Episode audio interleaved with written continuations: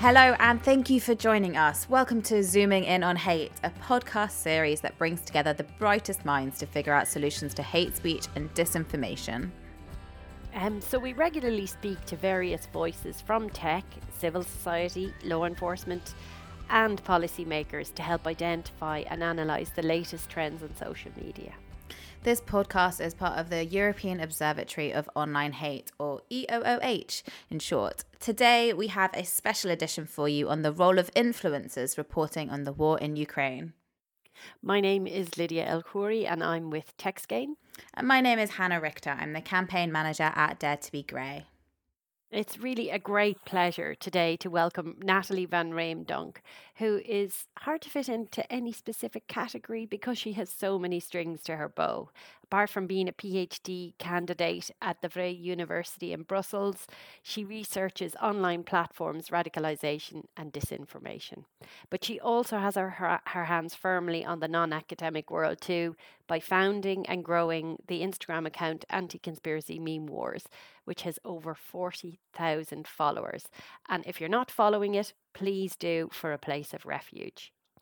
Nathalie, thanks a million for joining us on Zooming In on Hate. And let's kick off with your Instagram account, Anti Conspiracy Meme Wars.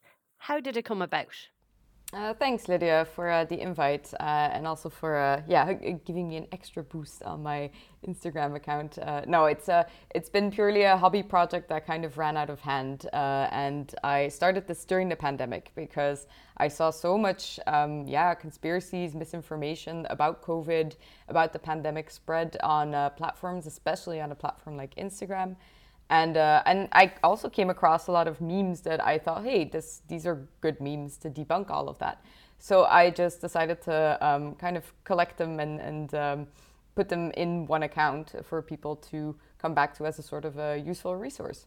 And it's yeah, it's it's been uh, it's been great to um, you know be able to be helpful not just uh, with the pandemic but also now uh, after the pandemic uh, we have a new uh, whole misinformation uh, uh, storm upon us with the Ukraine, uh, um, yeah, the invasion of the Russian army in Ukraine.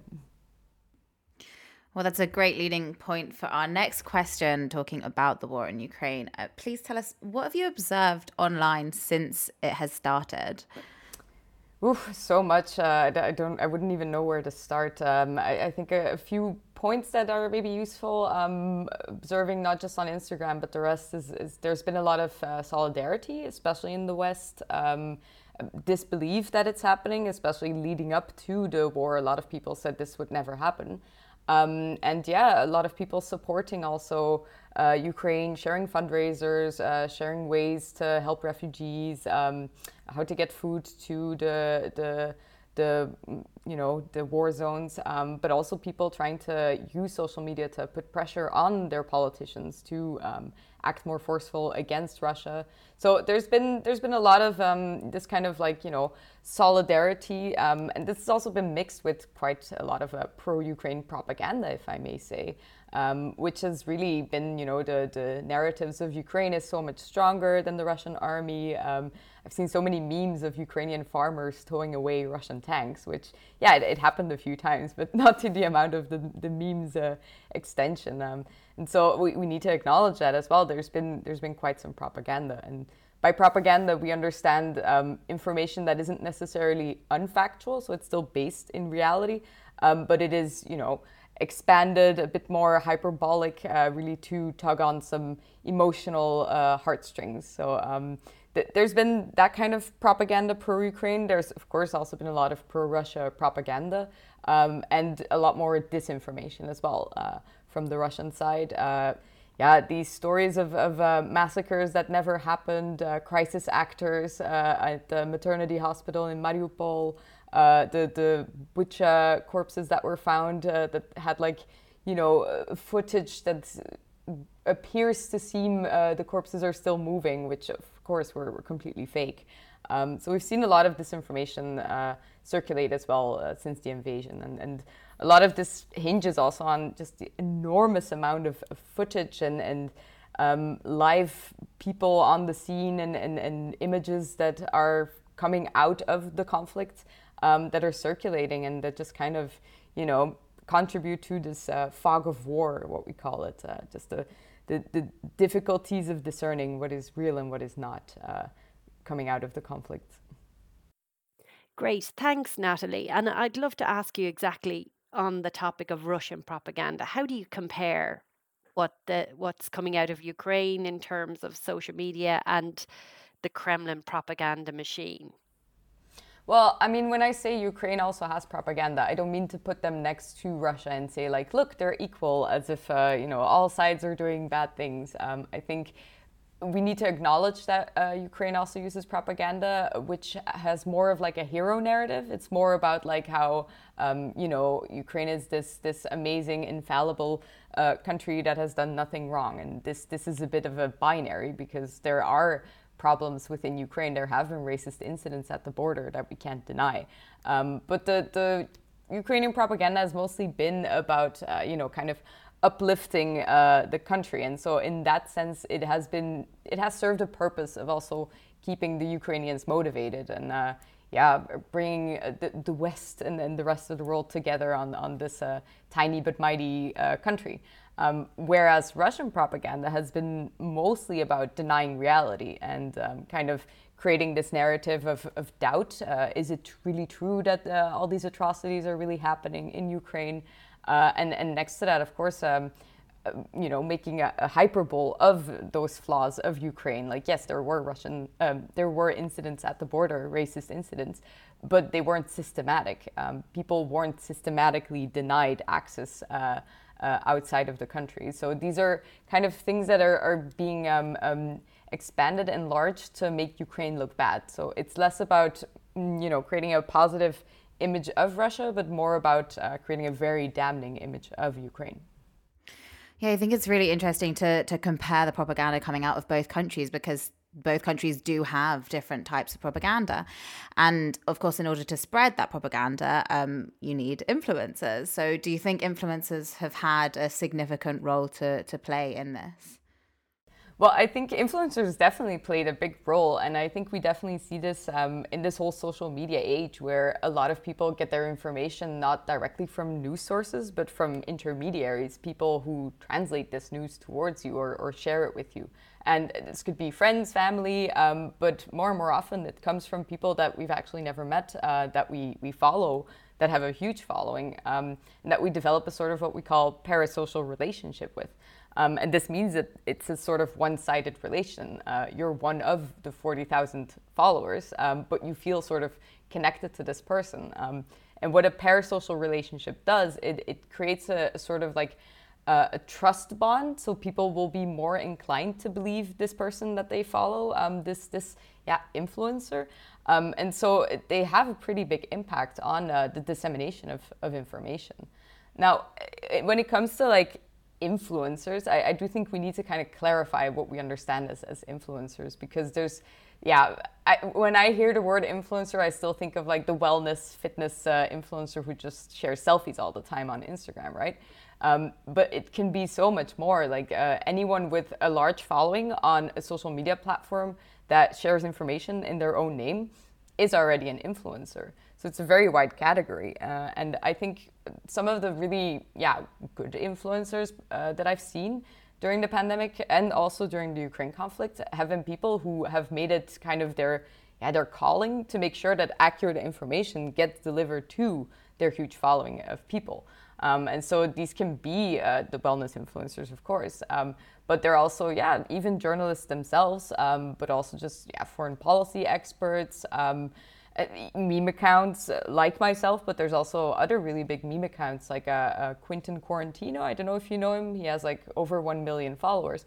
Um, and he's been sharing nonstop during the Ukraine conflict uh, fundraisers, uh, information, um, sometimes also a bit more propaganda narrative uh, focused, uh, pro Ukrainian uh, wise. Um, but so, yeah, there have been these kind of influencers on all sides. Um, and when I say that, there's also been huge far right influencers like uh, Jack Posobiec in, in the US, who's just been very adamant on uh, sharing uh, information that the mainstream media wouldn't show you. Um, and so these, these are the kind of influencers we see a lot as well. Uh, the, the conspiracy influencers who make it their, their calling uh, to make sure that all the information comes out um, that they find more, most um, accurate and trustworthy and believable. So, how do you feel about briefings for influencers, say, for example, by governments or, or indeed the European Parliament? What, what's your experience been? Uh, so um, I uh, actually I was at a briefing of the European Parliament uh, a few weeks ago, and it's uh, the European Parliament's press service who organized the webinar, uh, and this was in the frame of their um, their committee on on uh, disinformation. Um, and I thought it was quite interesting that they actually launched this. And I don't know if it was necessarily inspired by the White House. Um, the White House did this a week or so before for TikTok influencers. Um, and um, they probably the EU European Parliament was going to do this already. Um, but it is interesting to see that this happened uh, across the Atlantic uh, for for these kind of influencers. Um, and so yeah, I was I was present um, as someone who follows this professionally. There wasn't that much new for me. Um, the briefing was mostly like explaining how to do a fact check, uh, how to verify information, making sure that people are aware that there is a lot of disinformation circulating and just the, the importance of um, you know the role as an influencer. That, that uh, i think there was a quote like uh, you as an influencer uh, need to um, be clear on, on who you work together with and, and uh, what information that you share uh, that you might not realize is, is, is political or is, is, um, has, has hidden messages behind it um, so th- these were kind of yeah. This was part of the briefing. Um, and I thought it was it was not a bad idea. Um, also because it wasn't just the whole how to recognize disinformation, but they also um, invited some Ukrainians, uh, Ukrainian MEP.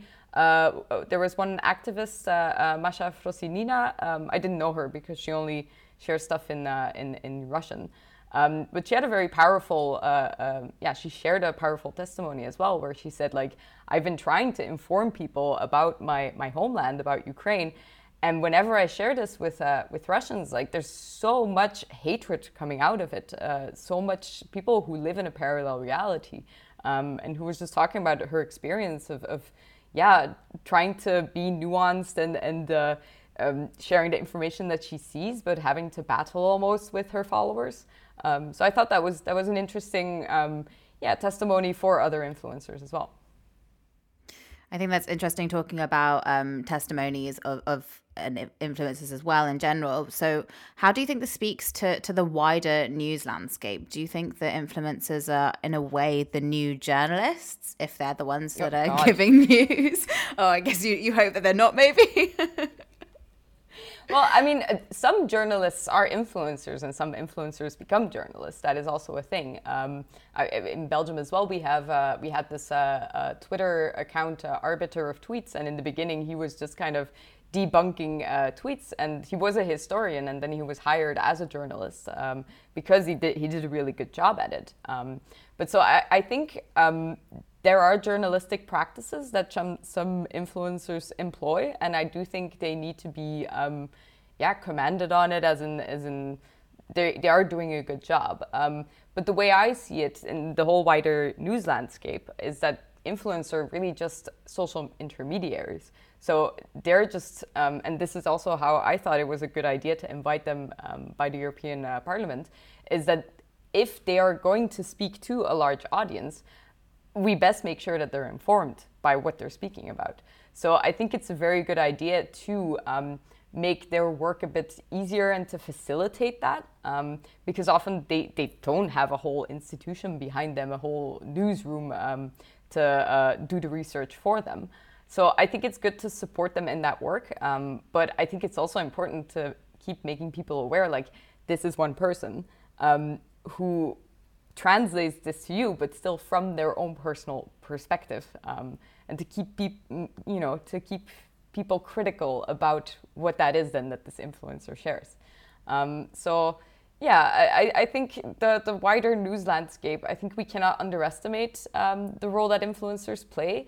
Um, but I think, in, yeah, we shouldn't battle it, but we should definitely support them and, and also kind of um, you know, uh, hold them accountable for the role that they play.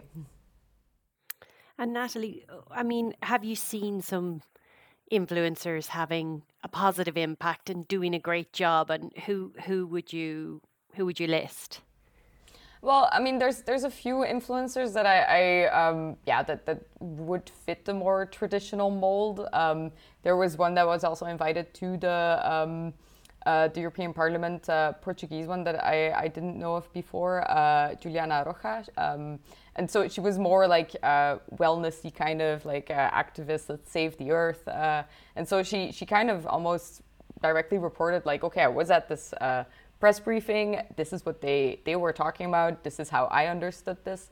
Um, but yeah, there's also the the influencers that we, we actually haven't mentioned yet, which are um, the, the people with lived experience, um, the Ukrainians on the ground, the people who, yeah, tell how what it's like from um, being in Ukraine during this conflict. Uh, and I thought there's two um, on TikTok that I really like. Um, there's a Valerish is her name, and I think you might have seen it. Uh, she did this like a jokey like what's an average day in a bomb shelter like? And then she just did this uh, the italian like na na na na na na na just kind of snapping her fingers uh, in front of just uh, torn down buildings. So it's kind of like using humor very dark humor um, to just show the experience of like we are actual humans living here. Um, and i think this is an invaluable uh, way that an influencer can contribute to um, the way that we experience the news and, and uh, coming out of this conflict, it's, it's just showing like these are actual humans living there. Um, so yeah, I think they're they're doing a great job. I think in terms of um, the more expertise people, there's been a few fact checkers that I, I really like, uh, especially on Twitter. Like there's a Shayan Sara Sardarizadeh, sorry, I'm, I'm butchering his name. Uh, he's the BBC fact checker, and he just does a daily like today in Ukrainian disinformation. He just kind of lists. Uh, um, what is new. Um, and the last one I think is, really deserves uh, um, some some recognition is uh, Terrell Starr, um, who's I've been following for years. He's like a, a scholar on uh, Russian, um, yeah, Russian Ukraine uh, um, history and then foreign policy. Um, and he's also black, and he really provides like the perspective of, of anti-imperialist, anti-colonial uh, American in Ukraine. so as opposed to always white uh, foreign policy experts kind of speaking from a like very pro-Western uh, narrative. He's there to really highlight like, yeah, um, the West does a lot of stuff wrong. NATO is not that great as they try to portray themselves. But let's not forget how uh, Russia, what they're doing right now, is a colonial practice. So um, I think he does a great job as well, speaking from a very more personal uh, uh, perspective that is also professional. Like he he does um, uh, make sure it is well sourced and and and uh, yeah uh, brings brings a sort of like professionalism to the influencer um, uh, conundrum. That's really great to hear about um, some some good influencers online. I, I definitely will give them a follow. Um, and and talking about influencers that have done a good job online. What makes a good role model, someone to become an influencer and, and be seen as a good role model in the public eye? Well, I think what's what's just very important is uh, to recognize limitations. So, I, what I appreciate about these influencers is they they show their respect perspective, but they really show it as like this is what I know, this is what I see, this is what I found. Um, but they don't show themselves as like the authoritative authoritative uh, source of information. So um, the, yeah, what they always call like being authentic, you know, the, uh, it, it rings true also for the the news influencer and the anti-disinformation influencer. Um, and the second, I think, is, is really understanding your audience. So um, knowing what people, what questions people have, uh, what information they're seeking, and also just how to communicate with them. Um, because I think I've noticed this with influencers um, and, and also from just, I, I, hate using the word influencer for myself because I, I'm not active enough, I feel, to, um, to really fulfill that role. Um, but to really interact with your audience um, because that, that is kind of what um, differentiates the influencer social news model from the traditional news media model, which is interaction. Like people have questions, they ask them, they get a reply um, there, there's a real human there that they can contact. Um, so, and as a last thing, I think what makes a really good influencer is someone who um, amplifies other voices. So uh, that comes together with the whole knowing your limitations.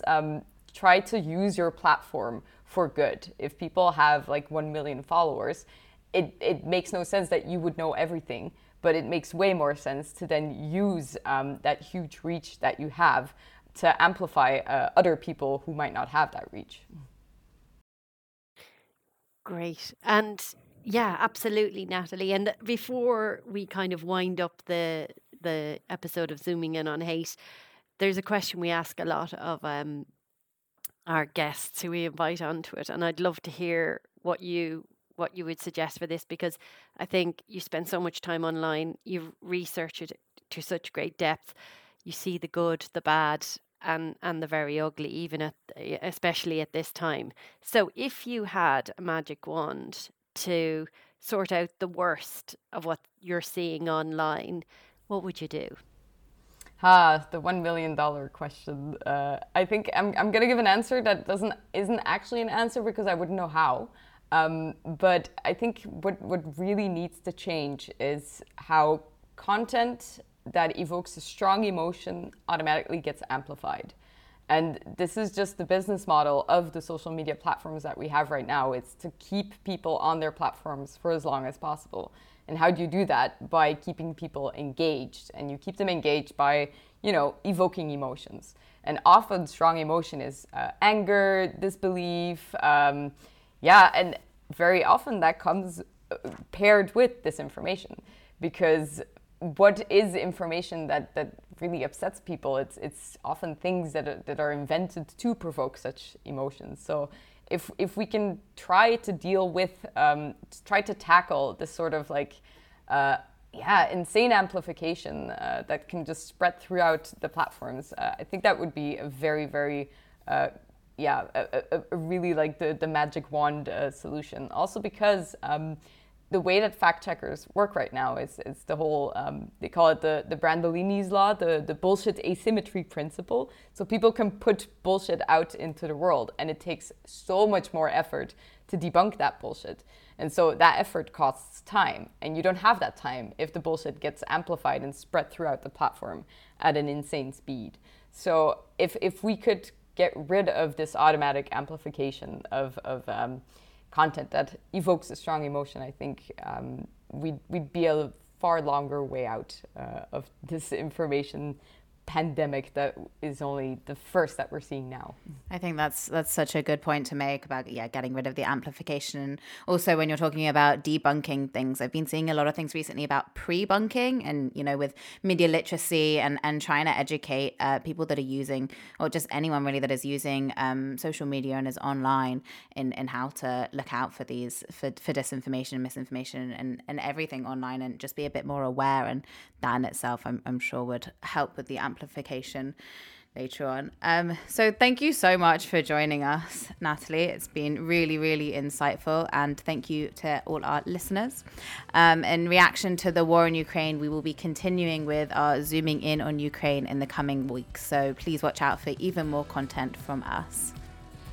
And if you haven't uh, subscribed to our mailing list, please do so www.eooh.eu and you'll get automatic updates about all our new podcasts and our newsletter.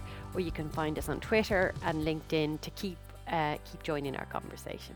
And a special shout out to our funder, the European Commission's Rights, Equality and Citizenship Programme by DG Justice. Nathalie, thanks a million for joining us. Always an absolute pleasure to talk to you. Thank you.